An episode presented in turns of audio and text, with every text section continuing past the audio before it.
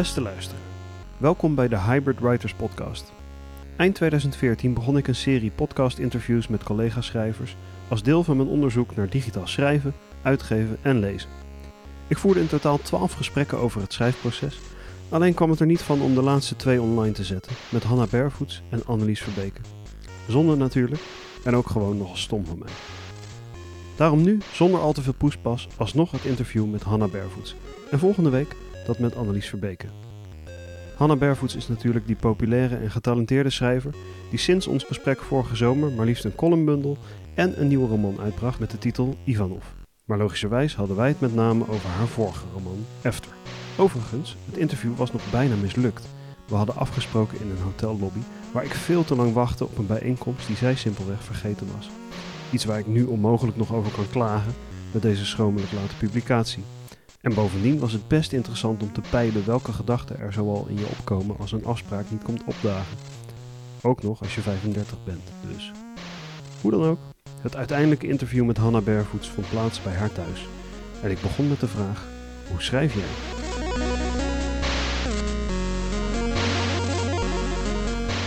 Ik begin eigenlijk met het schrijven in mijn hoofd, zodra ik opsta. Dat zo rond 11 uur ochtends. En dan loop ik de trap af en dan denk ik eigenlijk al na hoe ik de scène die ik die dag wil schrijven ga formuleren. En dan ga ik ontbijten en dan gaan die zinnen verder en, en dan gaan die alinea's verder. En dan op een gegeven moment, halverwege mijn kommetje muesli, pak ik een pen. En dan ga ik op A4'tjes uh, schrijven eigenlijk, wat ik daarvoor heb bedacht. Ga ik dat uitschrijven. En dan is de muesli op. En dan ga ik dat nog een keer lezen en daar nog een keer in krabbelen. Tot ik helemaal zeker weet wat daar staat en wat ik wil zeggen. En dan ga ik dat overtypen daarna op de computer. En dat is een PC. Ik heb geen laptop, een hele oude PC. Het duurt heel lang um, voordat hij opstart. Dan ga ik meestal even koffie zetten. En dan, um, ja, dan schrijf ik in blokjes van 40 minuten. Mm. En dan ga ik wat, wat oefeningen doen voor mijn gewrichten en voor mijn spieren. En dat dan 2,5 uur achter elkaar of zo. 40 minuten, heb je dan een wekker of zo? Ja. Dat ik je dat de, zo specifiek Ik, ik heb de online alarmklok. En ik weet, ik vraag me altijd af waar andere mensen die voor gebruiken. Maar hij heeft iets van uh, zo 100.000 likes, weet je wel. Die 10k of zo.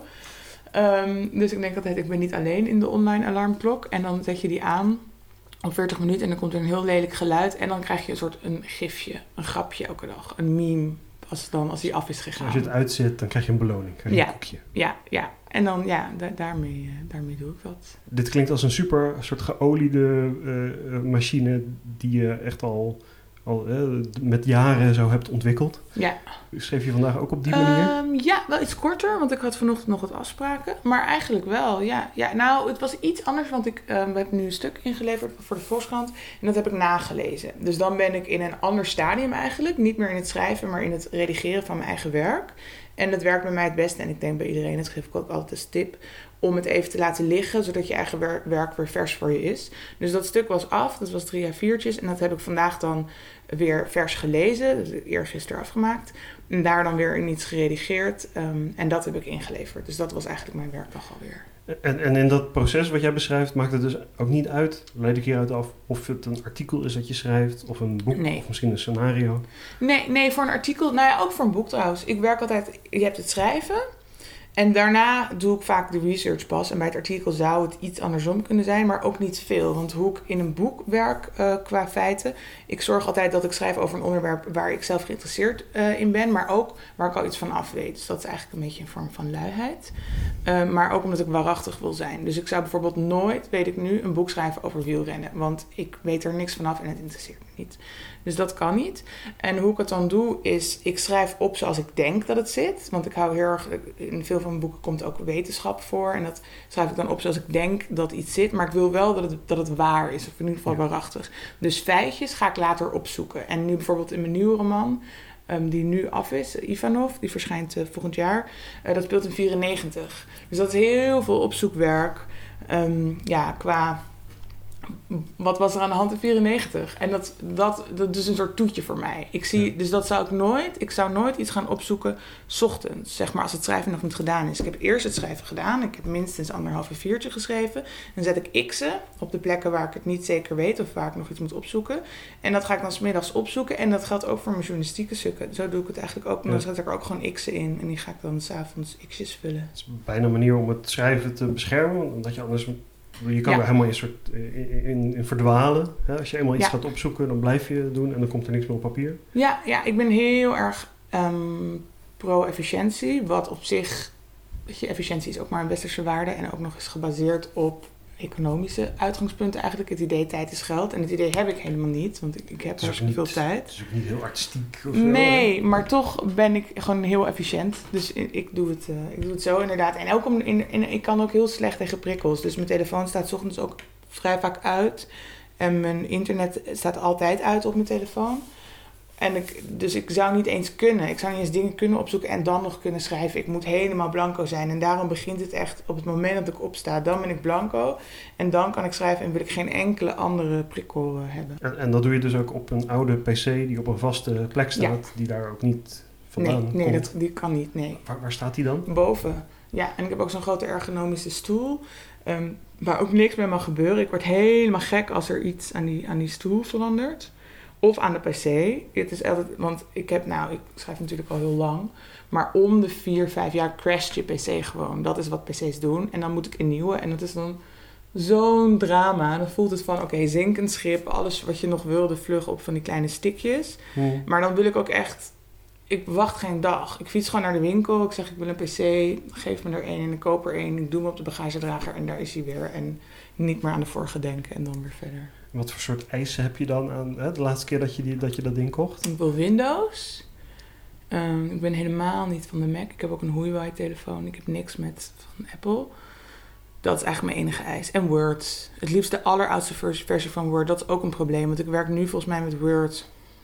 Ik, ik weet, misschien 2002 of zo. Echt heel oud. Omdat ik steeds die oude versie ervoor opzet. En de nieuwe die je erbij krijgt, die vind ik echt afschuwelijk. Dus ik wil eigenlijk ook nooit aan de nieuwe versie van Word. Maar ik ben een beetje bang.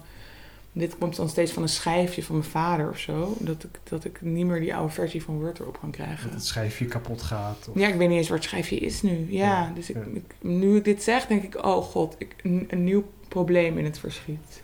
En wat is er dan zo fijn aan Word 2002? Ja, ik ben het gewend. Misschien is het 2004 hoor, maar ik moet ook de hele tijd van die packs downloaden. Dat docs met een x'je, dat pakt hij vaak niet. Dus het wel doc-documenten. Nee, het is, ja, het Als, is, als andere mensen hier een ja. bestand sturen. ja, 2007 kan hij nog lezen, maar iets daarboven kan hij niet lezen. En dan moet ik mijn nieuwe Word openen en dan raak ik helemaal van in de stress. Maar het is ook denk ik gewoon wat je gewend bent. Ik, Mhm. ik haat gewoon... In die zin hou ik niet zo van technische snufjes, omdat je het moet uitzoeken. En dat strookt dan weer niet met mijn hang naar efficiëntie. Ik denk gewoon hop, schrijven. En alles eromheen vind ik belastend en irritant. Ja. Heb je dan eh, heb je een systeem voor eh, bestanden en dat soort dingen? S- sla je Ja. op in een mappenstructuur? Ja, maar die snap alleen ik. Dus dat is heel raar. Ik dan... Mijn vorige twee boeken, het mapje had dan een letter... die ik bij het boek associeerde. Maar bijvoorbeeld dit after, mapje, mapje heet dan F. En dan schrijf ik daarin... ehm, nou, ik schrijf in delen. Een boek is meestal vier delen of vijf delen. En als ik dan een deel af heb... en een deel is meestal tussen de 20 en de 30 A4'tjes... dan voel ik van... Oh, nu ben ik weer naar een, een boei gezwommen. Zo voelt het dan. Van, nou, nu heb ik best veel. Dan lever ik dat in bij mijn redacteur. Ga ik over dat deel praten. Of, of, nog, of, of het nog de goede kant op gaat. Of dat hij echt denkt, nou, wat ben je aan het doen? En dan gaat het eigenlijk altijd de goede kant op. En dan ga ik het volgende deel maken. Dus dan krijg ik gewoon allemaal van die delen onder elkaar in dat mapje. In dat mapje F. En dan in dat mapje F zit ook nog eromheen. En daarin zit dan weer, in dat mapje eromheen zit dan mapje research, mapje, map- mapje cover en promotie of zo. Dus een boek is een mapje met daarin dan weer mapjes, maar Ja. ze zijn een beetje raar gelabeld en niet heel erg uh, En die staan alleen maar op die PC die, die ieder moment kan crashen? Ja, ja, maar ik mail ze wel vaak naar mijn hotmail. Ja.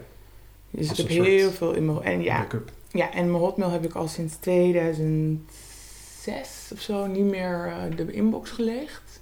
Dus al mijn boeken, al mijn boeken zitten daar nog in. Allemaal nog in. Ja. Maar dat klinkt dan ook als een account waar je alleen maar je eigen dingen naartoe stuurt. Nee, dat is gewoon mijn mail. Ik heb ook iedereen's mail nog. Dat Ja, is heel grappig. Ik kan echt nog helemaal terugzoeken van toen kenden we elkaar niet. En oh kijk, maar we mailden wel al. Je had het over, over een boek is dan vier of vijf eh, delen, vier of vijf Ja. bestanden. Heb je dat dan van tevoren bedacht hoe die delen gaan uitvallen? Of is het gewoon zo'n natuurlijk punt? Mm. Nu heb ik. De delen zelf niet. bereikt. Nee, de delen zelf zijn een beetje... Dat is een beetje een natuurlijk punt. Of dat is dan meestal wel afgeronde hoofdstukken, maar soms niet eens. Maar het verhaal wel. Dus voor ik aan een boek begin, denk ik het verhaal min of meer helemaal uit. En dat schrijf ik dan in drie, vier viertjes helemaal op. Dus dat is dan niet echt... ehm, je hebt synopsis en je hebt, hoe heet het ook weer in de filmwereld? Treatment. Hm. Je hebt de, de synopsis is eigenlijk kort. Ik probeer de synopsis in één A4'tje te doen. En de treatment is dan vier viertjes. Of misschien wel vijf. En daar schrijf ik het helemaal in uit. En soms staan er al ehm, wat scènes in. En dat lever ik meestal in bij het eerste deel. ehm, als ik in een nieuw boek begin. Dus dan krijgt mijn redacteur krijgt een mailtje met 30 A4'tjes, synopsis, treatment en een beetje ideeën over de thematiek. En dan ga ik verder. Maar in die, in die treatment weet ik dus niet hoe lang een hoofdstuk wordt, hoe een hoofdstuk gaat verlopen, wat het frame van zo'n hoofdstuk wordt. En dat, is, dat leer ik eigenlijk zelf gaanderwijs. Hoe dat dan, of de indeling van een boek weet ik vaak ook nog niet Je, helemaal. je, je noemt allemaal termen uit de scenario eh, filmwereld. Ja, Komt het daar ook vandaan? ik weet gewoon niet hoe het heet. In Ja. de, ik heb media cultuur gestudeerd. En daar kregen we, krijgen we geen scenario schrijven. En we kregen ook niet echt ehm, hoe een verhaal opgebouwd is. Want ik ben de televisiekant gaan doen. En de televisiekant is eigenlijk cultural studies. En dat gaat minder over het technische deel. Dat gaat vooral over hoe publieken eh, betekenis geven aan wat ze zien. Dus dat is eigenlijk iets anders. Maar ik kom wel uit die wereld. Ik ben ook filmrecensent geweest. Dus in die zin is dat het, het vocabulaire wat ik heb. En ik merk dat eh, mensen die Nederlands hebben gestudeerd andere woorden gebruiken. Ehm, maar ja, ik, dit komt voor het eerst in me op. Dus ik, ik mail ook met Jelte als mijn redacteur van deze scène dit en deze scène dat. En hij, ja, deze passage is inderdaad la la la. Nee. Want ik heb ook wel eens bij de, de boekenwereld, de literaire wereld, het idee dat dat soort structuren en termen gewoon eigenlijk niet, niet zo bestaan. Niet op zo'n manier zoals het in Misschien film niet. er is. Nee, misschien wel niet, nee. Als je dan zo'n indeling van vier of vijf delen van een boek hebt, zie je daar dan ook zo'n soort eh, het bouwwerk van het boek al in. Zo van, Ja, dit is de eerste stap. En we hebben misschien ook wel vijf actes, zoals ja de, de, de oude Grieken. nou inderdaad. En, maar dat, komt, dat hadden we geloof ik bij alles wat er was. kwam het precies zo uit. Dat het Hmm. inderdaad actes waren. Maar dat is echt niet helemaal toeval. Want ik werk natuurlijk op mijn gevoel hoe ik denk dat het, dat het goed is. En ik werk heel erg van picketpaaltje naar picketpaaltje. Dus bij alles wat er was wist ik van... dan wordt het jongetje ziek en gaat er een groep weg. Dan zijn er nog maar x mensen over. En dat is dus een nieuwe fase. Dus dat voel ik dan als nieuwe fase. En dan lever ik het vaak in vlak voor die nieuwe fase. Dat ik weet van, nu begint dat deel. Dus er zit wel een soort van ja, natuurlijke indeling door, daardoor. Maar je hebt geen eh, schema's op de muur hangen van Nee. alles in elkaar Nee, ik hang nooit... Nee, ja, het zit allemaal in mijn hoofd, ja. Ja, nee, ik hang nooit dingen aan de muur. Anderen wel hoor. Ik, ken, ik heb echt een vriendin die is ook schrijver en die print het dan allemaal uit en dan hangt het er allemaal. Maar ik weet dan nooit ja, wat ik daar dan mee moet. Mijn, mijn manier is meer dat ik het wel ophang en maak. Ja, Maar dan heb ik het gebruikt en dan kan het weer weg. oké. Dus ik gebruik het alleen maar om even mijn gedachten op een Ja, rijtje te zetten. En dan kan ik weer verder. ja, het is een beetje zoals die scène die je in elke, elke film hebt en ook in elke, elke misdaadserie. Dat de detective alles op de muur plakt en dan kijk je en dan zie je het opeens. Maar dat voelt ook een beetje als een mythe, want ja, wat, wat zou je dan opeens kunnen zien? Maar misschien werkt het wel. Ja, ik heb het idee dat er daar wel Ja? iets gebeurt. Omdat je op een gegeven moment de, de, de complexiteit neemt toe. En Ja. ik heb dan een, een punt, misschien ook door te veel al- nevenactiviteiten, dat ik het overzicht niet meer heb. Ja, en dan gebruik ik dat om het overzicht weer te Dan krijgen. heb je letterlijk het overzicht, ja. En dan zie je inderdaad ineens verbindingen die je eerder niet zag. En de logisch voor de hand liggende oplossing. Ja, maar nou, misschien moet ik het eens doen. Kom ik dan, ja, kom ik Ja, sneller ik ben benieuwd eh, hoe, hoe- Ja. wat eruit voortkomt. Ja. Eh, maar je boek is nu, eh, je nieuwe boek is alweer af, Ja, begrijp ik. ja Dus- dat, nou, dat dus gaat, is nu de laatste redactieronde. Dus dat krijg ik over twee weken weer terug. En dan ga ik nog een- met die redactie aan de slag. Heb je zoiets, eh, wat je ook wel van veel schrijvers hoort, eh, als je dan dat dagelijkse ritueel zo hebt, dat je op een bepaald aantal woorden mikt, dat soort zaken? Ja, eh, ik, ehm, al mijn collega's denken eigenlijk in woorden. Dus die zeggen dan, ik heb zoveel woorden. En dat is helemaal abstract voor mij. Want ik denk dus in mijn Word A4'tjes. En ik, wil, ik voel me eigenlijk wel... Ik voel me niet voldaan als ik niet anderhalf Word A4'tje heb gedaan. Dus daar wil ik echt overheen. Dus als ik daar overheen denk ik, heel lekker. En dan soms doe ik er 2,5. Maar dat is eigenlijk te veel. Want als je 2,5 A4'tje hebt getikt, dan weet je van... Hier, morgen bestaat mijn hele dag uit dit weer redigeren. Want dan ben je te snel gegaan. Behalve als er heel veel dialoog in zat, lekker onder elkaar. Ja. Um, maar dat is meestal hoe ik het doe. En vaak, het is maar net hoe fijn je erin zit. Vaak wil ik de volgende dag dan eigenlijk door. Maar je weet van, ja, maar hoe, want je moet het ook teruglezen en dat kost ook heel veel tijd, dat schaven. En dat kan je ook al voor kiezen om dat de volgende dag al te doen. Of die middag. Je kan er ook voor kiezen om ochtends nou één A4'tje te schrijven. En in plaats van s middags door te gaan, dat A4'tje te redigeren. Zodat dat A4'tje helemaal strak is. Zodat je later niet meer die domper hebt van shit, ik heb al vijf pagina's, maar ze zijn allemaal nooit doorgenomen. Dus ik, zet er, ik heb daar ook een systeem in. Ik zet er altijd boven van hoe, hoe goed ik het heb doorgenomen. Dus stel, ik heb een hele wilde dag, een wilde schrijfdag, en ik maak 2,5 uh, viertje, zet ik er boven nooit doorgenomen. En dan ga ik de volgende dag wil ik toch weer door. Dus dan maak ik bijvoorbeeld één viertje, maar dan denk ik misschien smiddags, oh, dit ga ik alvast doornemen. Dus dan blijft het bij één en dan zet ik daarboven goed doorgenomen. Of één keer doorgenomen, of oké doorgenomen, heb ik ook wel eens. Of doorgenomen, maar moet nog een keer zodat ik later, als ik over een week weer naar het begin van het hoofdstuk ga, ik werk heel erg ook per hoofdstukken wel, weet van hoeveel tijd ben ik nog kwijt aan dit weer redigeren. Uh, Peter Zanting die vertelde in het interview wat ik met hem had, dat hij boven stukken tekst die hij schrijft uh, rapportcijfers zette. Oh ja. Zodat hij later wist wat hij ervan vond. Ja, er nog ja. nou dat is wel een goed idee, want bij mij is het altijd toch wel een verrassing. Want je onthoudt vaak je gemoed van toen je het schrijft, van toen je het schreef. Dus misschien voelde je je dag heel goed en daardoor denk je ook dat je heel, heel goed bezig bent. En dan, denk je, dan lees je het terug soms en denk je, oké, dit is echt crap. Maar het kan ook andersom. Het kan ook dat je heel erg hebt geworsteld aan een bepaalde passage. En dat je die worsteling nog herinnert. En daardoor denkt de passage is niet goed. Maar dat je bent vergeten dat je er gewoon uit bent gekomen. En dan kan je jezelf verrassen van, oh, het is eigenlijk hartstikke goed. Ja. Dus ik, bij mij is het meer een verrassing, geloof ik. Als je het hebt over dat je ergens eh, boven een A4'tje iets zet, heb, heb je het dan over digitale A4'tje? Digitaal, ja, dik gedrukt. Dus je, je print, je vaak dingen? Ja, ik print het dan ook. Ik print het dan weer, um, nou vooral voordat ik zo'n deel ga inleveren bij mijn redacteur. Dat wil ik helemaal, helemaal scherp hebben. Gewoon eigenlijk zoals ik het in een boek zou willen zetten. Zo scherp wil ik dat hebben. Want anders dan heeft het ook geen zin. Als ik zelf weet, ja maar ik ga het nog verbeteren, moet ik het ook niet laten lezen. Want ja, dan zegt hij, dit kan nog verbeteren, maar dat weet ik al. Dus dan ga ik het allemaal printen. En dat duurt ook lang. Soms dan is zo'n deel af. 25 A4'tjes. Maar ik heb nog een hele week nodig om het allemaal nog een keer door te nemen. Om het allemaal nog helemaal scherp te maken. En dat doe ik allemaal op uitgeprint. Misschien ligt het wel, want ik recycle alles. Oh nee, dit is dan een drukproef. Ik recycle dat dan. Dus dan zou het hier geprint zijn. En dan ga ik daar ook weer zo op schrijven. Dus het is één grote, nou, een soort van ja, doorstroom van A4'tjes in mijn huis. Uh, ja, je zei net dik gedrukt. Wat zei je nog meer? Ja, hoe, hoe grote letters? Ja, gewoon dat van nog niet doorgenomen. Dat zet ik er dan zo boven oh tussen haakjes. En daarin staan dan x'jes die ik nog moet vullen. En dat doe ik ook vaak op het laatste moment. Vooral als het leuke dingen zijn. Als het straatnamen zijn. Die ik dan lekker door, samen op Google Earth. Nou ja, dat is gewoon een feest. Het kan ook brak, kan dat bijvoorbeeld. Ik bewaar vaak ook, ik deel het ook een beetje in op hoeveel uh, hersencellen ik ervoor nodig heb. Dat ik ook niet op een dag Stel, ik heb drie dagen niet gedronken, dan ben ik gewoon zo scherp. Dan moet ik van mezelf echt schrijven. En dan ga ik niet ochtends straatnamen opzoeken. Want dat, kan, dat bewaar ik dan voor een keer dat ik een kater heb. Een soort zonde van je scherpe tijd. Ja, ja, ja, ja, eigenlijk wel. Hoe sta je dan tegenover mensen die het schrijven meer zien als een soort artistiek proces waarvoor je geïnspireerd moet zijn? Hoe, hoe verantwoord je dan uh, dat jij het zoveel efficiënter en planmatiger aanpakt? Nou ja, kijk, het feit dat ik moet verantwoorden zegt eigenlijk alleen maar iets over onze manier van denken en over bepaalde culturele mythes van wat het schrijverschap is. Maar die mythes kloppen niet. Dus in die zin vind ik het. Ja, ik werk gewoon heel hard. En ik ken heel veel schrijvers die ook heel hard werken. En dat wijkt niet heel erg af van hoe ik werk. Sterker nog, de schrijvers die gaan wachten op inspiratie. Ja, dat misschien levert volgens mij niet de beste boeken op. Bestaan die wel misschien? Nou, dat zijn misschien een beetje one-hit wonders. Van On the Road kwam eruit. Maar dan denk ik, ja, maar wat heeft hij daarna nog voor goeds gemaakt? Ja. Weet je, going nowhere. Als je echt Murakami heeft het volgens mij een keer gezegd. Nou ja, dat is ook, van, een cliché inmiddels, omdat het overal wordt aangehaald. En ik ken het ook alleen maar omdat het overal wordt aangehaald, want ik onthoud nooit quotes.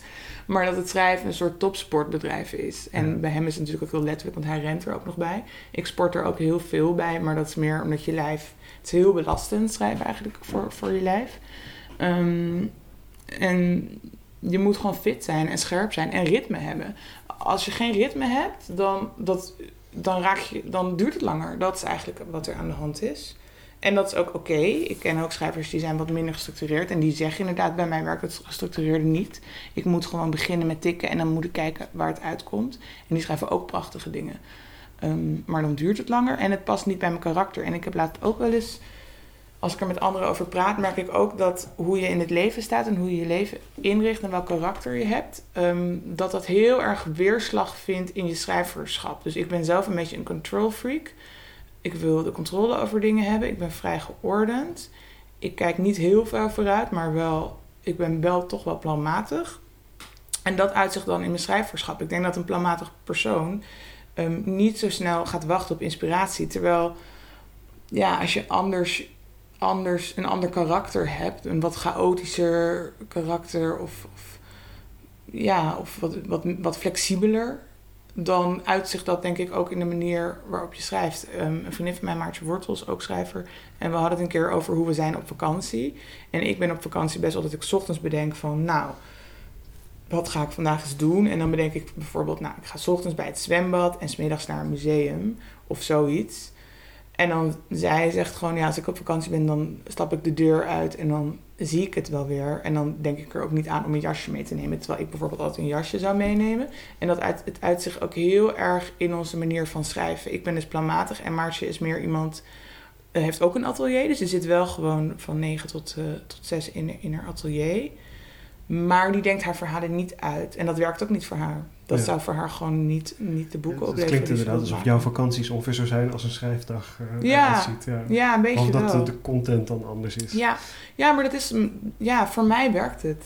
Dus het is, er, er is ook geen gouden formule. Je moet gewoon doen wat bij je past. Ik hoorde ook een andere schrijvervriend, Daan, Daan Hermer van Vos. Die maakte zijn huiswerk altijd met keiharde muziek op. En nu schrijft hij met muziek op. En ik kon, moest mijn huiswerk altijd echt in volledige stilte doen. En schrijf nu in volledige stilte. Dus het zit al in je hoe je het gaat doen. Er, er zit natuurlijk een soort spannend iets tussen die, dat, dat idee van de, de, de schrijver als kunstenaar, dat misschien niet klopt en niet in het echt Ja, maar je bent wel een kunstenaar. Ja. Maar een kunstenaar is niet een idiote chaot. Eigenlijk haalt die mythe de kunstenaar ook onwijs omlaag. Ik zou neerkijken op een een of ander sukkel die de, weet je, de hele dag aan drinken is en dan een keer één schilderijtje per maand maakt. Ja, dat is niet eerlijk, want schilderijen duren heel lang.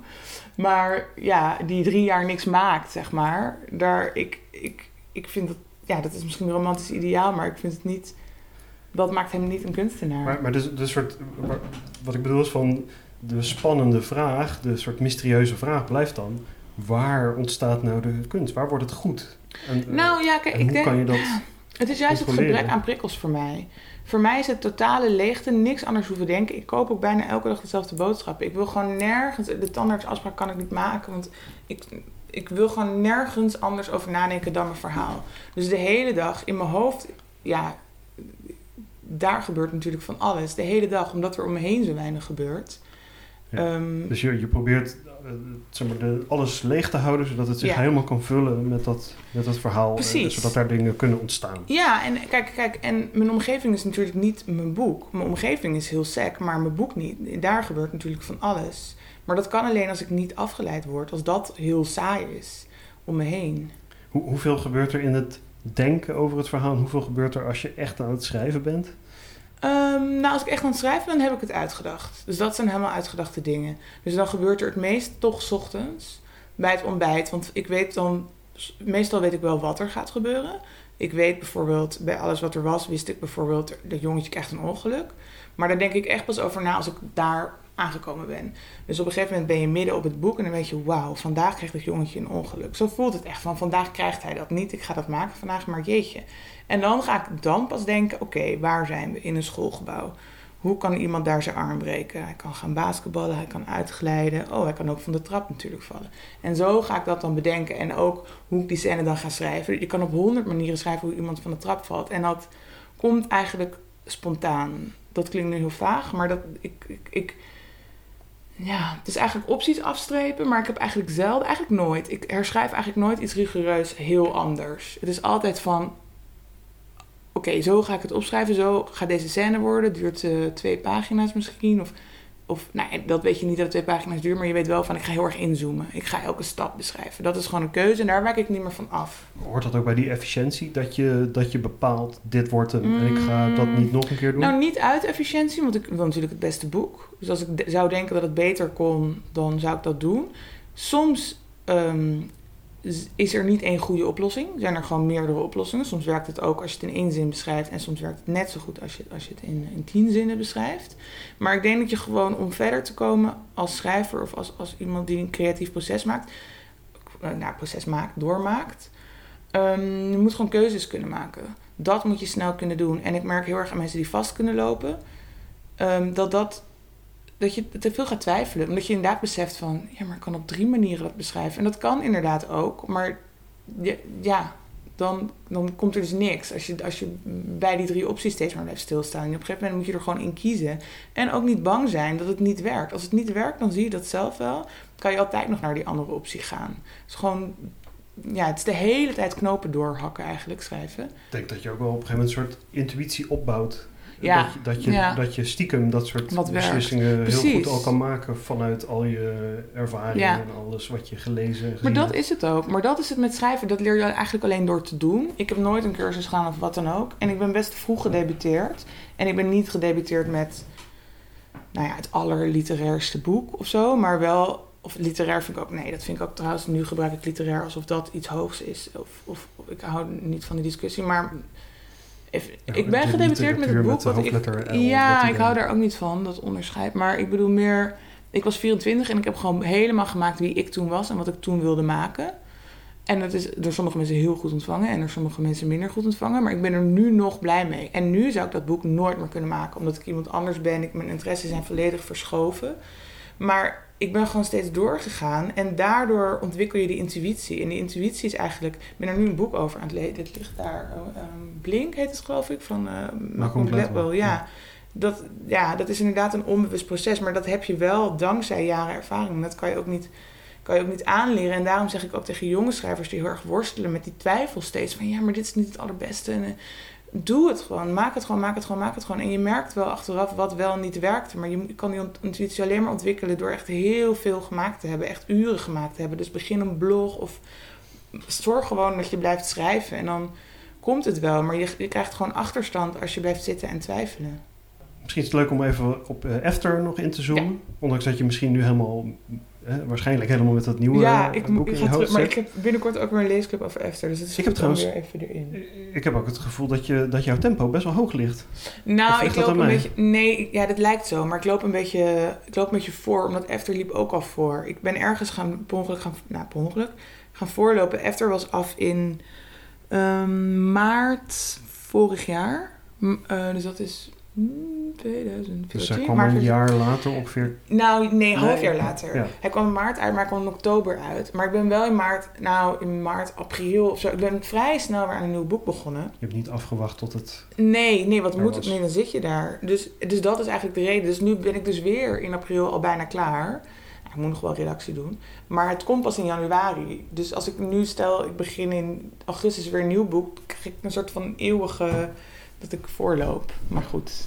Ja, het is misschien beter dan achterlopen. Ja, ja, ik weet het niet zo goed. Nou ja, het was ook wel grappig, want ehm, ik sprak laatst, ik dwaal nu een beetje af, dus we moeten zo weer terug naar het onderwerp. Maar ik sprak laatst een boekenredacteur en die zei, ja, we moeten er gewoon, jullie gaan zo snel, die jonge schrijvers, we moeten er gewoon voor zorgen dat jullie veel geld krijgen, veel subsidies, want dan kunnen jullie langer aan een boek doen. En daar lag een soort van veronderstelling in, dat wij zo snel gaan omdat we geld ermee moeten verdienen. En, ook dat het langer beter is. Hè? Precies, dat langer beter is. En toen moest ik echt. Het lukte bijna niet om hem te overtuigen van ja, maar ik heb alle tijd. Ik had ook twee jaar over Esther kunnen doen, of twee jaar over Ivan of nu. Maar ik voel gewoon: dit is het verhaal en het wordt niet beter als het dikker is. En dit is ook wie ik nu ben. En dat is ook vaak wat onderschat wordt en wat ik zelf ook onderschatte vroeger toen ik nog niet boeken schreef, maar ze wel las. Dat een boek van een schrijver aan het begin van zijn oeuvre um, gewoon heel erg verschilt van een schrijver aan het eind van zijn oeuvre. Omdat die persoon misschien wel twintig jaar ouder is geworden. Als iemand jong, ook met Zwagerman, die is jong gedebuteerd. Het was 20 of 24 of zo toen Gimmick uitkwam. Maar dat boek kan je natuurlijk niet vergelijken met dan Duel of zo, omdat die man iemand anders is. Vooral als je jong debuteert, verander je nog zo erg. Niet, ja, als, ik ben nu 31, ik was toen 24, ik ben dat meisje niet meer. Maar ik, dat boek is er nog wel. Dus als mensen nu mijn debuutroman lezen, denken ze misschien, oh, dat is hoe zij denkt of hoe ze is. Maar dat is absoluut niet waar. En dat, dat is ook een beetje de, wat je krijgt als je zo snel werkt, inderdaad. Maar ik vind het ook weer, weer mooi dat elk boek zo'n weerslag is van wie ik toen was of zo. Dus ik, Eh, ja. ik zie er heel erg in. eh, jij hebt je proces, je maakt binnen dat systeem maak je een boek zo goed als je op dat moment kan. ja, precies. Je hebt dat proces heel erg in de hand. Ja, Wat moet er dan verder nog? eh, nee, gebeuren? precies. Ja, zo sta ik er ook heel erg in. Van dit is het boek, het beste boek wat ik nu wil maken en kan maken. Klaar, zo word ik nu. Ik heb, maar ik, sterker nog, ik heb nu nog een jaar. Dat boek komt pas in, maar ik wil er niks meer aan veranderen. Ik ben er hartstikke tevreden over. Ik, ik ben nog wel even benieuwd naar, eh, naar Efter Ja. en hoe dat bijvoorbeeld begon. Zo'n boek met veel verschillende personages, eh, een, een structuur die daar omheen is gebouwd. Hoe ontstond dat? Nou, het was denk ik ook. Het past bij het thema. Het gaat heel erg over de verhalen die we onszelf in elkaar vertellen. Om met onszelf in elkaar te kunnen leven. Maar dat zijn eigenlijk thema's. Dat zit in al mijn werk. En ik wilde iets vanuit verschillende perspectieven komen. Maar als ik nu denk waarom. Is dat ook omdat ik mezelf als schrijver wilde uitdagen. Dus het leent zich voor het thema en het leent zich voor het plot en het leent zich voor het boek. Maar ik had drie boeken geschreven, even denken hoor, vanuit ik-perspectief. Eh, nou, nou ja, Lieve Celine is half-half, maar dan wel één hoofdpersonage en die, die blik, zeg maar. Dus ik was als schrijver gewoon heel erg toe aan derde persoon en verschillende personages, want dat had ik nog niet gemaakt. En ik had er zin in. Ik, ik eh, had geen zin om weer een jaar in één, aan één persoon vast te zitten en ik zou ook niet weten aan wie dat dan moest zijn. Dus het ik wist al meteen van, ehm, dit gaat vanuit eh, verschillende perspectieven. Ja. Dat, dat thema wat je, wat je beschrijft, de verhalen die we onszelf vertellen, ik heb je dat Ja. in een aantal interviews zien zeggen.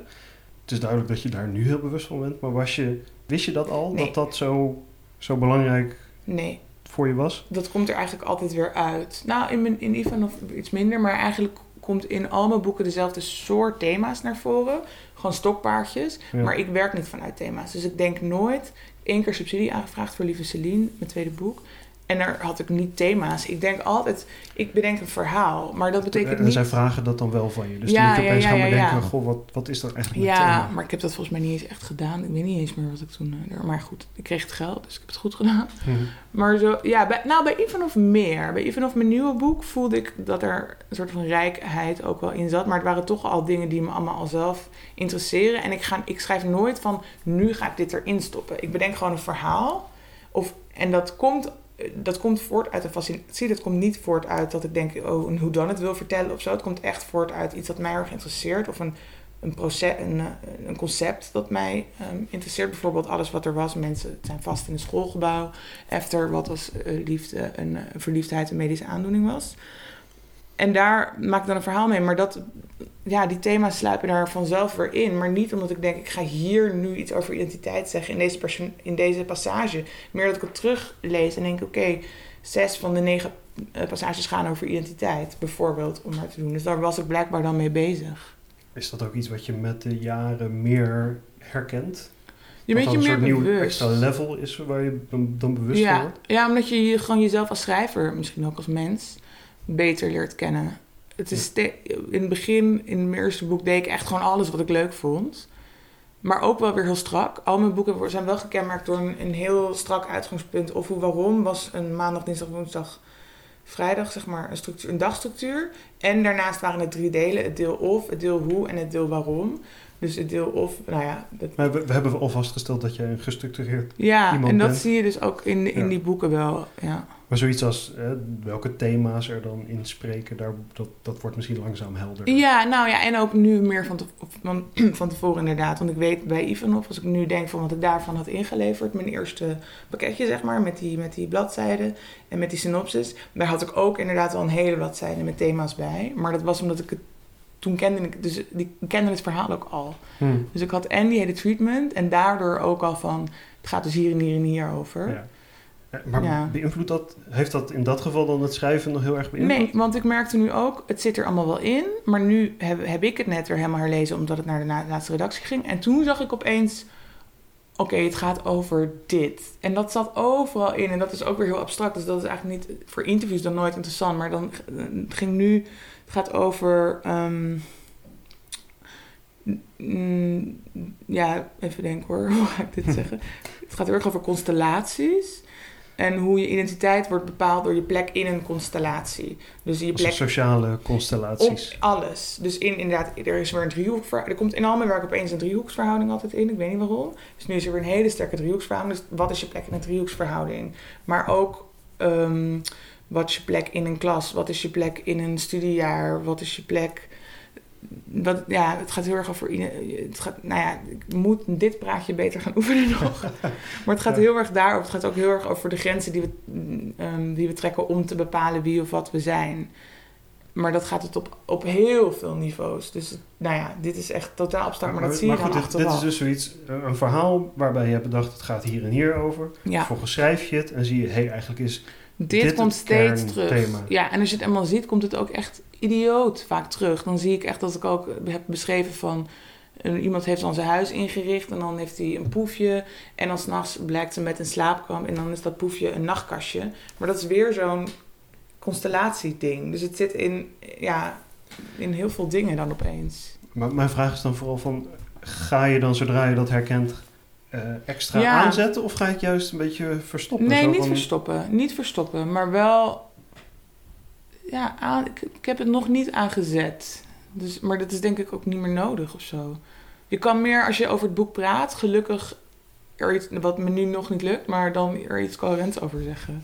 Dat is ook alle tijd Dat is altijd. En we fijn. zouden het eigenlijk ook over Efter hebben. Ja, precies. Je je zei net, eh, zo'n gegeven, zo- zoals eh, een medicijn eh, tegen de liefde, als ik het zo kort Ja, ja verliefdheid. De, de vraag is dan waar, want, want dat is al een, een, een soort gevormd idee, maar, hoe ontstaat dat? Van, heb je heel veel van dat soort ideeën? Dat idee, het is meer van welk idee blijft bij me hangen. Dus dat idee ontstond omdat er kwam een nieuwe, eigenlijk door verschillende factoren, er kwam een nieuwe DSM-catalogus uit. En ehm, dat is zeg maar een gids waarin alle psychische aandoeningen. Ik heb het heel veel. Jij Zal ik het nog een keer vertellen? Het is een Ja, beetje mijn ja, praatje. eh, zal ik een soort, de DSM bepaalt wat wel en niet een Ja. ziekte is, wat wel en niet een aandoening is. Waardoor, waardoor dus bij jou het idee ontstond, goh, als dat toch eens een aandoening Ja, was. precies. En het gaat ook heel dat. erg. Al mijn boeken gaan ook heel erg over weet je, de grens tussen gek en gezond. En wie bepaalt, bepaalt die grens? Dus plat gezegd eigenlijk over culturele constructies. En wie bepaalt die constructies? En dat kan je ook als constellatie zien trouwens, maar goed. Maar, eh. Ehm, dus dat, dat past dan ook wel heel erg bij mij. Het interesseerde me. Dus dat is eigenlijk hoe ik het op het idee kwam. Wat als het idee van gek en normaal nog meer wordt opgerekt. Daarnaast zie ik ook gewoon in mijn omgeving van... Wat is dat eigenlijk raar, verliefdheid? Dat mensen zich zo raar gedragen en dat we het eigenlijk als iets positiefs beschouwen. Terwijl mensen zijn gewoon aantoonbaar manisch. Ehm, maar we feliciteren anderen daarmee. En dat, is, dat vond ik ook interessant. Dus ik zie het in mijn omgeving en ik, ik zie het zeg maar geïnstitutionaliseerd. Ehm, dus zo kwam ik op het idee. En ik heb, ehm, daarna kwam ik op het idee van een kliniek. En oh, dan kunnen mensen in de kliniek. En die kliniek leek me een hele interessante setting. Dus ik denk dat in de allereerste versie had ik denk ik alleen nog de kliniek als setting. Maar toen dacht ik, ja, dat wordt misschien een beetje leem of een beetje mm, te weinig. Ik weet het niet. En toen kwam dat andere verhaal er vrij snel omheen. Toen ben ik daar nog even van afge... Ik, had dat toen ook. Ik heb één boekje waarin ik ideeën, als ze heel sterk zijn, schrijf ik ze daarin op. En echt, als ik bijna zeker weet van dit wordt echt een boek, schrijf ik het in dat boekje op. En met Efter heb ik dat ook gedaan. Alleen toen daarna dacht ik, oh, misschien is het gedoe. Misschien moet het, moet het op in dezelfde ehm, ruimte, tijd en plaats meer condens. Dus Efter is ook nog even een versie geweest op het papiertje dan. Ehm, dat het op een boot was. Dus dan, je hebt wel al die personages, precies al die personages, maar ze zijn allemaal samen op een boot.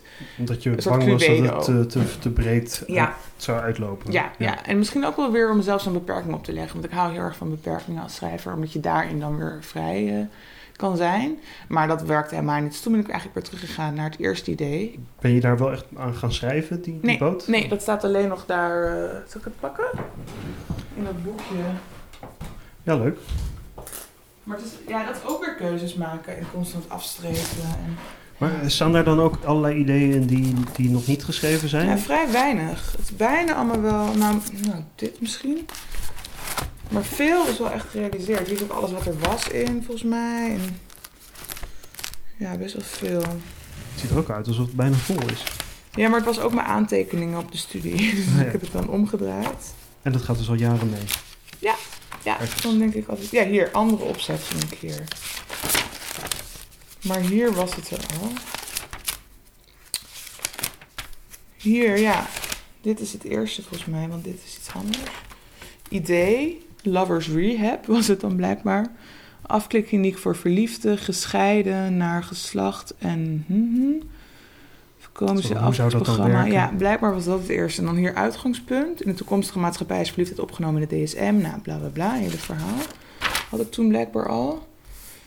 Maar er is, en, en misschien ligt het heel erg voor de hand, eh, aangezien jij eerder romans hebt geschreven en fictieve werken hebt, hebt gemaakt. Maar tussen die observatie, hey, eigenlijk is eh, verliefdheid gewoon een manie die we allemaal heel tof vinden. Daar had je ook een eh non-fictieboek over kunnen schrijven. Je had een Oh ja, opinieartikel maar kunnen schrijven. Nee, maar ik Maar- haat... Oh, maar- eh, zeg maar, waar...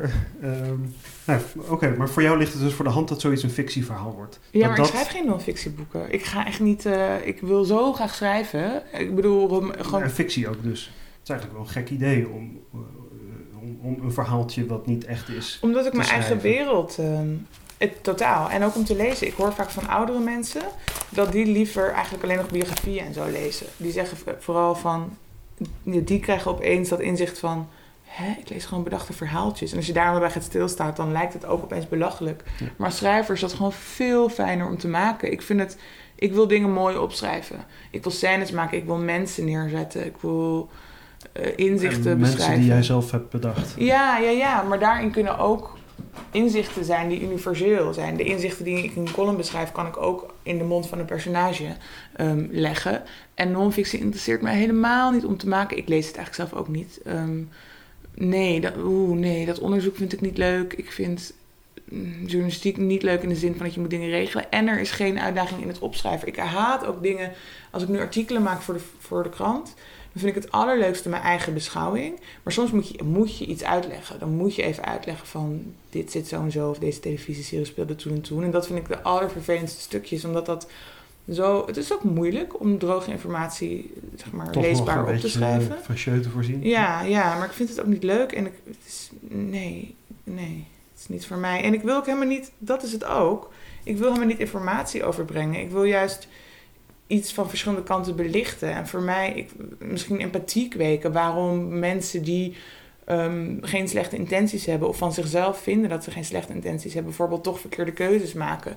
Dat soort dingen. En dat kan niet gorddroog in non-fictie. En, dan zijn die meerdere personages die allemaal een verschillend perspectief vertegenwoordigen, zijn er misschien wel heel belangrijk. Ja, ja, zeker bij Efter. Zeker bij Efter inderdaad. Want ja, ik wilde, het is vaak, het is op verschillende manieren geïnterpreteerd. Wat ik belangrijk vind in, in al mijn romans, ik geef gewoon heel erg om al mijn personages, dat ze allemaal tot hun recht komen. Dat je van iedereen begrijpt van, hé, hey, jij had dit wereldbeeld, jij hebt dit beeld van jezelf, je hebt dit beeld van anderen. Dat is waarom jij handelt zoals je handelt. En ik ben het er misschien niet mee eens, maar ik snap het dat wil ik eigenlijk bij alle. Ik hou niet, ik heb nooit echt een villain, zeg maar, een slechterik, die alleen maar handelt omdat hij slecht is, zoals in een, in een Disney-film. Hoewel dat nu ook echt steeds meer passé wordt. Je ziet steeds meer films en zeker ook Disney-films dat de villain ook gevoelens krijgt, wat ik fijn. eh, ontwikkeling de, de, de simpelweg, de slechterik die bestaat niet. Nee, Wist nee, maar ik vind dat mooi. Ja, want, films ja, maar ook door dat besef kan je dat misschien ook op je dagelijks leven toepassen. Van hé, hey, die ander in het verkeer is niet een klootzak. Dat is gewoon iemand met een slechte dag. En ik denk dat dat gewoon, ja, dit klinkt heel weeg, maar ons wel allemaal betere mensen maakt om dat inlevingsvermogen te hebben. En Hm. ja, ik hou heel erg van om dat ook in mijn boeken dan te stoppen. En je had dan dus de, de, de, de vraag is eigenlijk, hoe kwamen vervolgens uit, uit dat gegeven die personages Mhm. voort? Ging Ja. heel erg gaan denken in de functies, de rollen die in het verhaal eh, zaten? Ja, de rollen denk ik. Want dit staat dus ook hierin. Maar dat is dus echt intuïtief. Want het is, als ik het terug, als ik dit boekje terugkijk waar ik dat allemaal heb opgeschreven de eerste keer. Dan is het zo raar hoe het daarbij is gebleven. Kijk, weet. Robert heet al Robert, wetenschapper. En je denkt van ik ga Ja. nog zoveel werk eraan doen, dat zal wel totaal veranderen. Maar eigenlijk Nee, blijft nee. Die, die essentie blijft Nee. gewoon precies hetzelfde. Ook dezelfde namen zie ik staan, Faya. Ik wist gewoon, ja, het is een soort van, zo kom je erop. Ik wilde een PR-man, ik wilde een wetenschapper. In die kliniek drie jongeren. Ja, de uitbaatster van de kliniek. Ja, het- ja, dat gaat dan zo, ja. Hè, het is uiteraard een, een soort een, een dystopie. Eh, Ja. Nou ja, ja. Zie jij het zelf als een, Nee. als een science fiction? Ja, science boek? fiction. Nou ja, in, in die zin wel. Kijk, science fiction, als je het vertaalt, is het fiction over science. Dus mijn nieuwe boek, Ivanov, speelt in 94. Maar dat gaat ook weer heel erg over science. Dus dat is eigenlijk ook science fiction. Dus in die zin zie ik het wel als science fiction. En dat genre is gewoon heel erg breed. En, maar mensen vertalen het ook naar anything dat in de toekomst speelt. Dus in die zin wel, maar ik las ook ergens, ja, het is geen science fiction, want het is niet helemaal uitgedacht. En waar is de vraag over privacy? En dan denk ik, ja, waar is de vraag over privacy? Daar Dus gaat als mijn je boek dus, niet over. als je dus science fiction schrijft, moet je altijd over privacy schrijven? ja, nou ja, dat idee? was van, ja, nou, misschien is dit niet haar genre, want eh, waarom gaat het over privacy? Dat ik dacht, ja, maar dat heb je een beetje een narrow beeld van science fiction. Dat is natuurlijk het probleem met een genre, want een genre is er om dingen juist te narrowen, maar ja, dan, pas, dan krijg je ook heel erg veel vooroordelen daarbij waar het dan aan zou moeten voldoen. Ik, heb- ik heb het idee dat science fiction überhaupt in Nederland niet zo goed ligt. Dat, dat, ik zag bijvoorbeeld bij dat boek van eh Auke Hulst, eh Oh ja. Slaapzacht Johnny Idaho, maar ook bij het, het, het recente boek van eh, Michel Faber. eh, Oh ja, het- boek of Strange New. Things. Ja, en eh, van Dorrestein over Almere. Dat is, eh, Maar die heb ik nog niet eh, meegekregen. Maar wat me opviel in de recensies van, de, van Oh. Auke en Michel... eh, was dat die regelmatig begonnen met zoiets als... Kijk er doorheen dat het science fiction is. Of Ja. je, laat je niet afschrikken door de science fiction. Maar misschien moeten we ook af van dat label. Het is gewoon allemaal... Het zijn gewoon allemaal romans. Ja. En kijk, genre literatuur heeft natuurlijk altijd...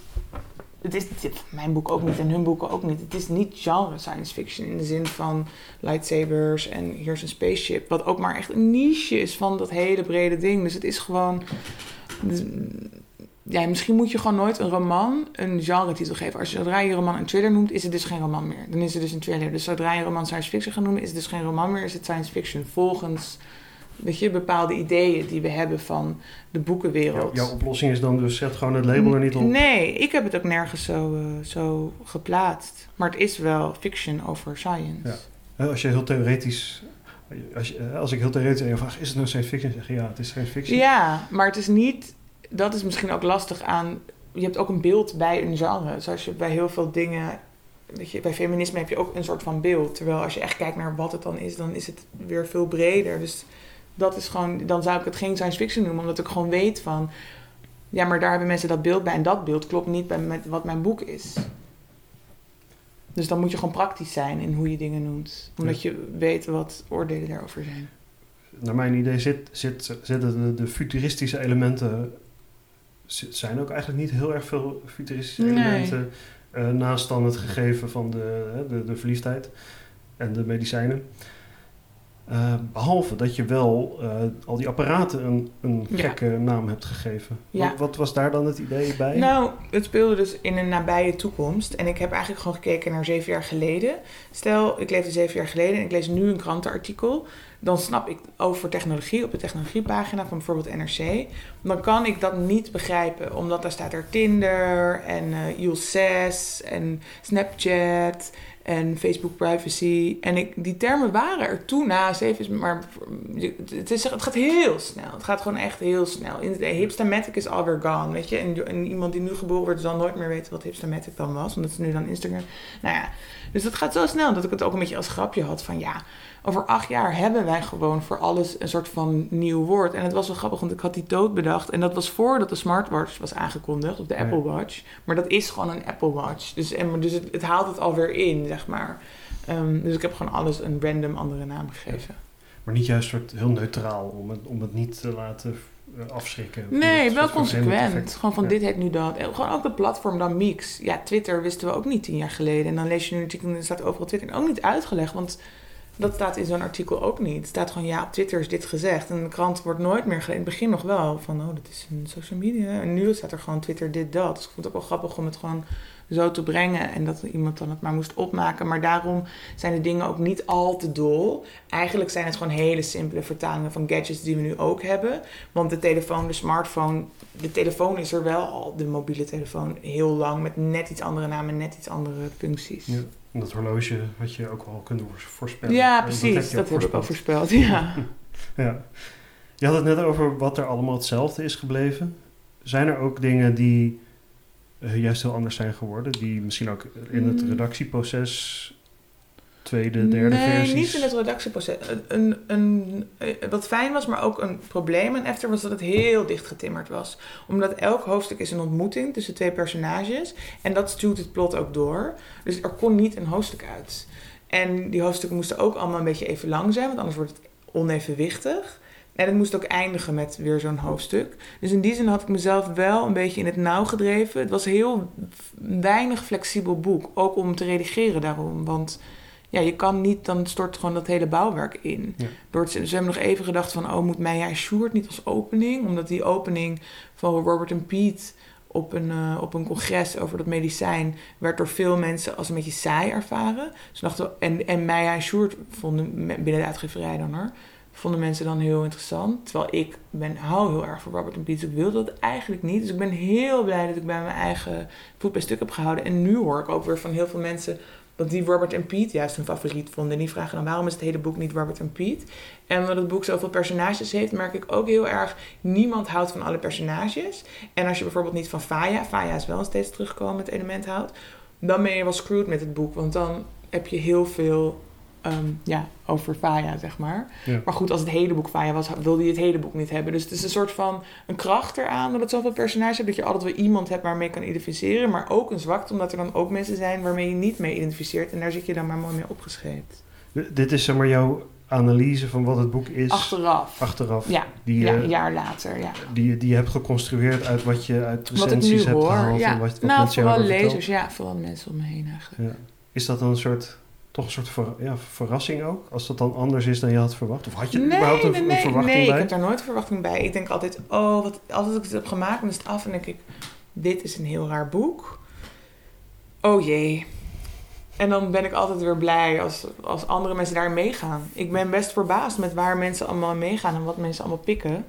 Um, qua raar, raar. Zijn je boeken steeds raar? raar nou ja, ik weet niet. Efter, Efter vergt het meest van de lezer, omdat Efter is eigenlijk een heel subtiel raderwerk. Het is wel plot-driven, maar je mist heel snel dingen. En het is ook vaak fout geïnterpreteerd. Ehm, in het midden van Efter zit een artikel van een journaliste. En dat artikel staat vol fouten. En als je heel goed hebt opgelet in de eerste delen, dan lees je dat artikel als een artikel vol fouten.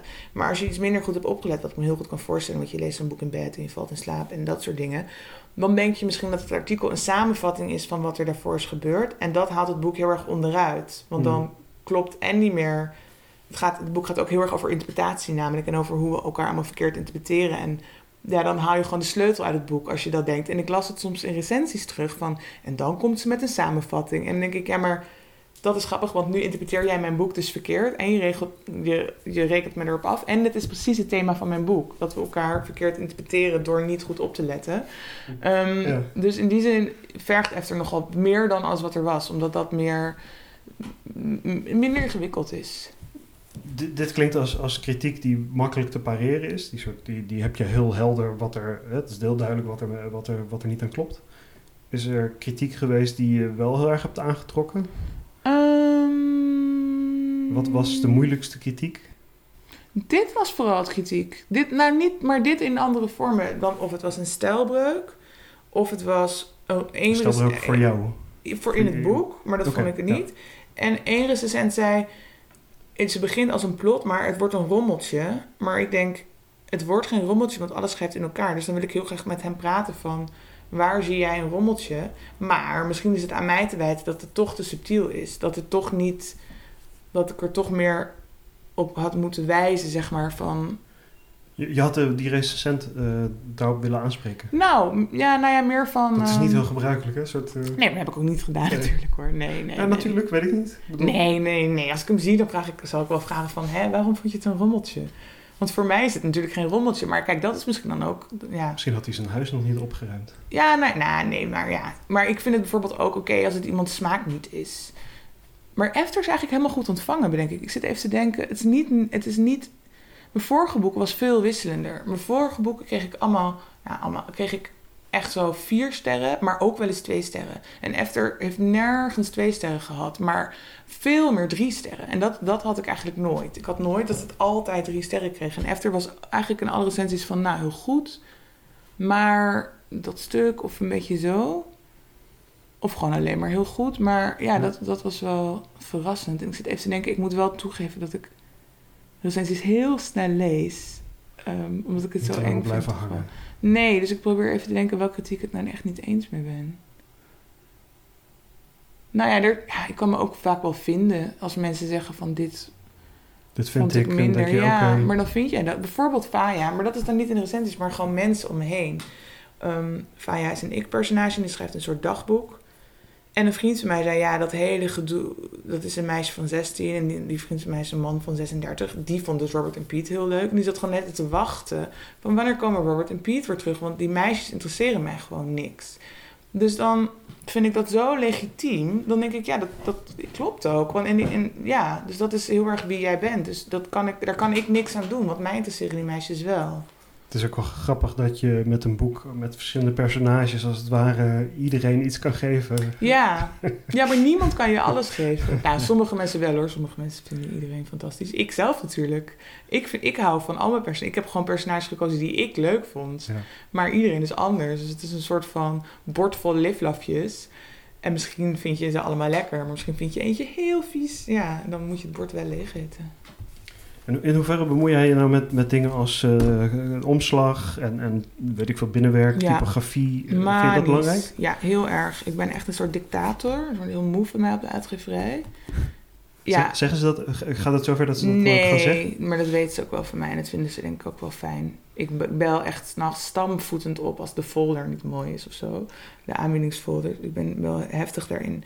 En efter, ik had dit, eh, dit is een eh, bestaand kunstwerk. Had ik gezien in het stedelijk. En toen ik dat zag, voelde ik heel erg, oh, dat is mijn boek. En het was intuïtief, maar het komt wel allemaal terug. Want er staat een soort torentje op, getekend met eh, potlood. En dat, dat voelt heel erg bij de kliniek. Dat is een soort van oud kasteel. Er staat een radarwerk op. En mijn boek is een radarwerk. En er staat een soort van regenboog, maanachtig in. Die ook je als pil kunnen zien. Maar de maan speelt ook een rol in mijn boek. En regenboogkleuren. Ehm, dat vond ik er ook wel bij passen. Op de andere manier is mijn associatie chemie en stofjes. Ja. Maar hoe dat er precies nou, misschien ook die regenboog. Er zitten zo verschillende kleuren in. Een beetje psychedelisch-achtig misschien. Maar ik, ja, ik had allemaal moodboards gemaakt. Ik had zes moodboards gemaakt. Waaronder eentje gebaseerd op, op, gebaseerd op, dit, op dit ding. En de, de, ehm, de vormgevers... Moodboard- Moodboards voor de vormgevers. Ja, ja, ja, dus ik had zes concepten, zeg maar. Er was ook iets met alleen maar allemaal pillen, zo erop. En er was iets met een bos en er was iets met elementen uit het boek. En daar had ik dan allemaal schilderijen, andere boekcovers en grafische ontwerpen, platenhoezen. Had ik dan bij elk moodboard, elk concept ehm, gedaan en, en dat dan gegeven. En ze hadden heel braaf bij elk moodboard dan hun eigen dingen gemaakt. Maar het was allemaal zo net, net niet... Ja, dit schilderij eigenlijk. En op een gegeven moment zei ik gewoon... jongens, laten we toch maar de rechten voor de schilderij kopen. En dan zetten we er gewoon even op en dat is klaar. En dat hebben we gedaan. Ehm, ja, en alles wat er was heb ik zelf getekend. Nou ja. Ik, ik, heb soms, ik, ik had bij, bij dit boek Ja, ook, heel, ook heel erg de moodboards en, en ideeën aangedragen. En, en ik ben er uiteindelijk heel blij mee, maar ik had een soort onzekerheid omdat ik dacht, ja, nu hebben ze eigenlijk precies gemaakt, een beetje wat Ja, jij wat zei. hebben ze precies gemaakt wat ik zei. Ja. Maar ik, had ook wel, ik was ook wel benieuwd wat zij hadden, zouden hebben Ja. gemaakt. En, en is dit nou beperkt doordat ik het zo heb opgelegd? Ja, maar Dat als is dit is wat je wilde. Ja, heel. Maar, ja, ja, maar ik had juist heel erg... Je ziet gewoon van dit is het of dit is het niet. En soms moet je natuurlijk even twijfelen. Moet je even twee keer naar iets kijken. Maar ja, met die schetsen, dat is altijd zo'n proces van heen en weer. Ja, dat ken je dan ook. Heen en weer en net niet. En ik wil dit en niet dat lettertype. En misschien is het dit. En het is ook lastig. Want soms werkt iets net beter als het lettertype alleen maar anders is. Maar dat ziet weer, een ontwerper ziet dat. Heb je het over de letter op, het, op Ja, omslag? hier Of zijn op ook de weer- letter aan de binnenkant? Nee, op de omslag. Hier, dit zijn, hier zijn ook weer op een gegeven moment was het dan van, nou oké, we kopen dat schilderij. Maar hoe gaan we dit dan doen? Dus hier waren dan ook weer vier versies van. En heb ik deze gekozen. En dit was ook een heel gedoe. Ik wil dan hier heel veel tekst. Ja, en wat dan hier komt. En dan wordt dit steeds kleiner. Wat ik heel oké vind, want ik wil dit altijd klein. En de uitgever wil dit altijd groot. Ja. En dit binnenwerk, daar, daar, ben ik min, daar weet ik gewoon minder over. Dus daar komen zij dan mee. En dan zeg ik, oké, en ik vond dit eigenlijk te smal. Dus daar wil ik... Maar ik wilde nu... De marge. Ja, maar ik zat nu heel erg op die letter. Want ik vond bij alles wat er was de letter te groot. Nog steeds. Echt idioot. Alsof het een soort van moeilijk lezen boek is. Dus ik was heel erg op die letter gaan zitten. Dat ik deze... Ik wilde die letter gekozen. Maar toen was ik wat minder scherp op de marges. En nu ben ik eraan gewend. Maar in het begin dacht ik echt... Nee, niet. Maar ja, toen was er, kon het niet echt maar. En het was natuurlijk een heel erg gedoe. Want er zitten ook wat passages in. Dat zijn dan mix. Dat zijn een soort blogpost. Mhm. En die zijn- moesten anders vormgegeven. Dus het was heel erg de vraag, hoe gaan we die vormgeven zodat je die herkent als dat het iets anders is? Zonder dat het onleesbaar wordt of Precies, of rommelig. Dus we wilden uiteindelijk hebben we ervoor gekozen om niet verschillende letters te types te doen. Want dat vind ik toch altijd een beetje lelijk in een boek. Zie je wel, vaak, vaak is er een e-mail in het boek een ander lettertype. Maar omdat er zoveel van die mix in stonden, wilde ik dat niet. Maar we hebben nog wel heel lang gepuzzeld op hoe gaan we dat dan aangeven. Zodat het toch geen, geen rommeltje zou worden. Dus het binnenwerk is ook heel... De drukproef is dat dan. Die is ook nog wel een paar keer op en neer eh, geweest. Het is grappig dat in, in mijn interviews die ik heb gedaan, lijkt het alsof er twee groepen schrijvers zijn. De ene groep schrijft gewoon een tekst en Ja, dan maakt het ze verder eigenlijk niet meer uit. En de andere groep die maakt een boek. Die Ja. maakt niet een tekst, die maakt een boek. ja. Het lijkt mij dus dat jij bij die laatste ja, ja, ja, groep ja, hoort. ja. Is- Ik vind het ook leuk hoor. Ik vind ook, ik echt, oh, ik heb echt, dan zit ik heerlijk zo covers te ontwerpen en dan lekker de titel erin. En ik vind het leuk om te doen. Ja, maar ik vind het gewoon leuk om met mijn eigen boek bezig te zijn. Ja. Maar het, het is natuurlijk ook, in mijn idee, zo'n zo'n omslag. Dat, dat, dat moet het boek al... Het moet het ten, eerste verkopen, maar het moet het Ja. ook ware samenvatten. Ja, En dat gaat ook samenvallen. ja, als iemand terugdenkt aan Efter, dan ziet diegene waarschijnlijk eh, eh, ook het omslag voor zich. ja, Ik. En ik denk meteen, en waarschijnlijk een scène die diegene bijstaat. Maar eh, dus, dus dat is wel één, één geheel. ja. vind, je het dan jammer als mensen een, je, je boek als e-book lezen bijvoorbeeld? Ehm, maakt dat je het dan weer niet uit? Nou, nee, want ik denk dat ze downloaden, dan zie je, klik je nog wel op de cover volgens mij.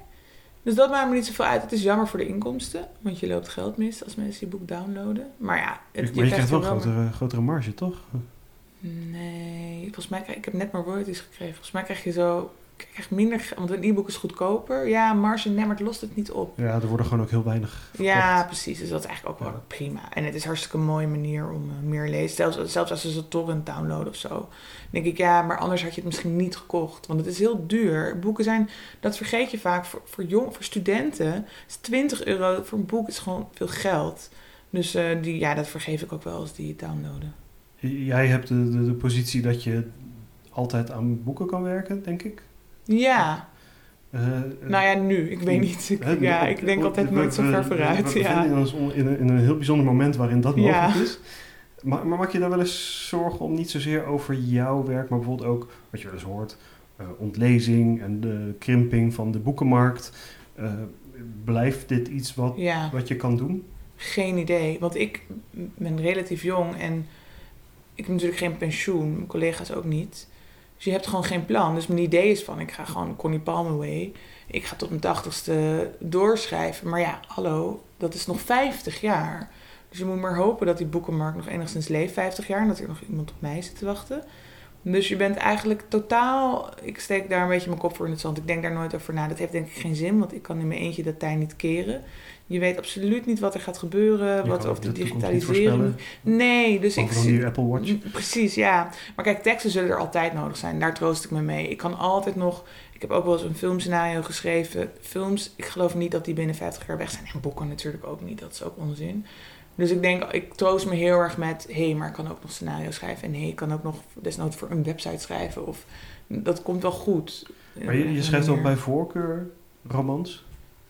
Het is, ja, ik hou erg van die afwisseling. Ik ben nu wel blij dat ik weer even wat volkskrantstukken aan het maken ben.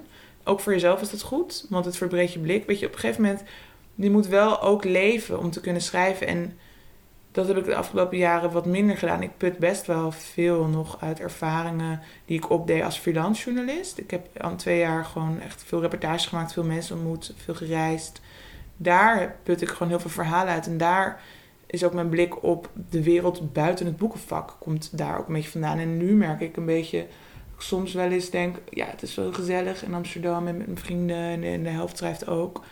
Maar het is beperkend voor mij als schrijver, omdat ik alleen maar in dat kringetje kom. En de wereld is veel groter. En soms maak ik me ook zorgen. En denk ik, Jezus, ik heb, nou, ik heb geluk, ik heb dan wel drie stages gelopen. Dus in die zin heb ik drie keer een soort van vaste baan gehad.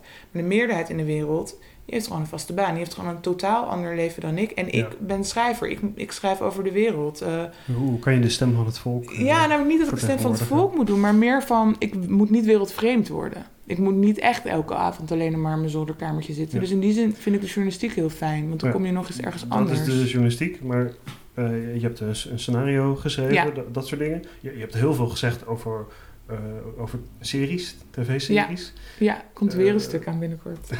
Ja. ja. kijk eens aan. Dat is ook een, dat is een ander soortig thema, maar zeker een thema voor jou.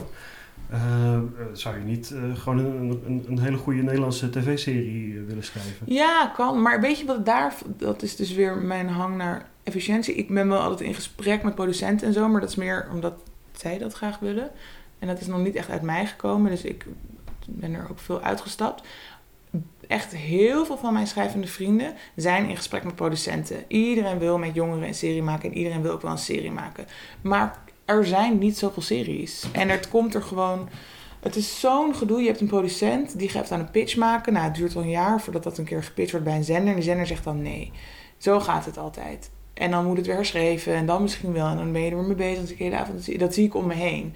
Dus het is gewoon heel erg veel tijd. Gaat in iets dat bijna nooit doorgaat. Want de producent schiet gewoon met hagel qua die pitches. En ik hoorde dan wel eens vrienden van... Oh, ik ben een serie aan het ontwikkelen. Maar dan denk ik, ja... Hm, wacht maar even af. En ik denk echt wel dat het van de grond zou kunnen komen. Maar dan moet ik daar zelf helemaal voor gaan. En dat echt heel graag willen. Dus ik sluit niet uit. En ik zeg ook niet dat ik dat kan natuurlijk. Dat is echt iets heel anders ook. Dus daar zou ik me dan ook heel erg in moeten ontwikkelen. En andere mensen bij nodig hebben. En dat kan ook niet zomaar 1, 2, 3. Maar het is dat hele stroperige. Dat, komt door de omroepen. Omdat die allemaal van die budgets hebben voor jongeren of voor weet ik veel. Voor ouderen. Dat weerhoudt mij er een beetje van. Maar nu er steeds meer webseries komen, mm, wordt dat wel steeds makkelijker. Dus ik sluit niet uit dat ik dat ooit ga doen. Maar het is ook een vorm van luiheid om dan maar weer een roman te gaan schrijven. Mensen zeggen ook van, oh, ben je productief? Maar ik ben ook gewoon lui. Want ik wil gewoon opstaan en werken. Dat is wel het enige wat je dan op, op dat moment ook doet. Ja, ik, wil, ik vind het het allerfijnst om gewoon niks aan mijn hoofd te hebben behalve die romanwereld. Om gewoon opstaan, schrijven, klaar. Ik wil niemand spreken, ik wil niks opzoeken. Dus dat is. En dan ben je ook, als je niks anders ernaast doet, als je volledig geconcentreerd bent op iets. En ik, dat is ook weer mijn karakter. Ik kan absoluut niet multitasken. Dus ik moet alles altijd 100% doen. Ehm, ja, dan is het ook binnen een jaar wel af. Dan denken mensen, En, oh je je zei snel. eh, niemand spreken hè, bij, bij zoiets als een tv-productie, dan ga je veel Dat meer is met het. anderen Je moet de hele tijd wel afspreken. En ik, ik word er helemaal ziek van. Weer zo'n groepsmail. Wanneer kan iedereen? En dan ga je erheen en dan komt er ook eigenlijk drie uur gezeten. En dan, ja, waarom eigenlijk? Ik, ik- dat past niet bij mij. Eh, eh, En, en zit daar dan ook in eh, het, het creatieve, soort dictatorschap wat je als romanschrijver hebt om dat te moeten loslaten? Ik denk gewoon, ik doe het wel. Ik ga het wel even. Ik, ik denk altijd, ook als ik schrijf ook eens mee een toneelstuk en zo, dan is mijn eerste impuls altijd: hey, hier zijn mijn scènes, ik mail ze naar je en nu ga ik weer verder met mijn andere werk en doe er maar lekker mee wat je wil. Ook wel zo. Ik zit daar iets minder bovenop dan op mijn boek. Ik, ik vind vaak ook eh, een, een, een verhaallijn zelf voor jezelf uitdenken en zorgen dat het logisch is en dat alles klopt, is al lastig genoeg. Laat Ja. staan dat je dan met anderen daarover van mening moet gaan verschillen. Ja, maar heel veel mensen kunnen dat heel goed. Ik moet, dat is gewoon eigenlijk ook een zwakte. Of, of nou, niet, ik weet het eigenlijk niet eens, want ik doe het nooit. Maar ik hou niet van samen iets maken. Ik ben altijd heel erg dat ik alles in de hand wil houden. Wat ook wel weer blijkt dat ik zo op die cover en zo zit. Dus in die zin, Ja, dat is ook Ja. een, een luxe die je bij zo'n boek hebt. Dit is helemaal jouw ding. precies, ja. En Dus dat- blijkbaar vind ik dat heel fijn. Ja. Ja. Maar je beschrijft het ook een beetje als ja, dat zijn zwaktes en dat zou ik misschien eigenlijk anders eh, eh, moeten willen. de vraag is of dat moet. Nee, dat moet natuurlijk niet. Maar ik vind het ook, ik, ik wil het ook niet zo doen klinken als. eh, oh, wat geweldig. Weet je? Ik geloof niet in goede of slechte eigenschappen. Ik geloof gewoon dat sommige eigenschappen eh, zijn heel handig in sommige situaties en andere eigenschappen in andere situaties. Dus ik wil mezelf niet boven iemand stellen die juist niet zo goed alleen dingen kan maken, maar die heel erg floreert in een schrijversteam. Dus dat, dat de een is niet beter dan de ander. De een, die, we werken gewoon allemaal anders. Ik zag ook dat de filmrechten verkocht zijn. Ja, ja. Van Aan, Efter? aan NL-film. Ja, Mark de Kloe is regisseur. Die wilde, het heel graag, die wilde het heel graag maken. Maar die zijn dus nu... Ik ben daar dus niet bij betrokken. Die zijn nu in dat moeras van een subsidie aanvragen. Ja, Dus dan hoop je nog maar dat het doorgaat natuurlijk. Maar ik hoop het wel. Zeker. ja. Nee, het is niet zeker. Maar het staat er wel goed voor. Maar je kan dat nooit... Je, het is pas zeker, is zo'n ding in de film- en tv-wereld, op de eerste draaidag. Dan krijg je ook pas... eh, de ander krijgt tot de helft betaald. En de andere helft krijg je op de eerste draaidag. In geld. Ja, dus dat nog even afwachten. Ja. En, en daar ben je niet bij betrokken, zei je? Is dat dan uit een, een eigen een, een keuze? Of, Ik ben er losjes bij betrokken. Ja. Dus, als, dus als zij een inhoudelijk gesprek willen, dan geef ik dat. Ook omdat zeker bij After is het heel makkelijk om er verschillende interpretaties op los te laten. Dus dan wil ik in ieder geval laten weten wat mijn interpretatie überhaupt is. Zodat het niet een kwestie van misinterpretatie wil. Maar als een ander zegt van, dit werkt beter voor film. Dan wil ik, ja, dan denk ik, ja, dat is jouw beroep inderdaad. En dat zou jij wel weten. Jij bent scenarist of jij bent regisseur. En daar wil ik, behalve als het echt afbreuk doet aan wat ik de essentie van een personage vind, dan zou ik daar wel een stokje voor proberen te steken. Maar ik, ja, ik geloof heel, heel erg in inkorten en dingen juist uitrekken en perspectiefwisselingen. Ja, tuurlijk, tuurlijk. Dat is hun product, wat zij aan het maken zijn. En ik hoop met heel veel liefde en heel veel vakmanschap. Daar moet je dan maar, weet je, op hopen. Maar ik ga daar niet dan, denk ik, ja, dan vertel ik iemand hoe die zijn werk moet doen. Terwijl dat is een ander, ander beroep.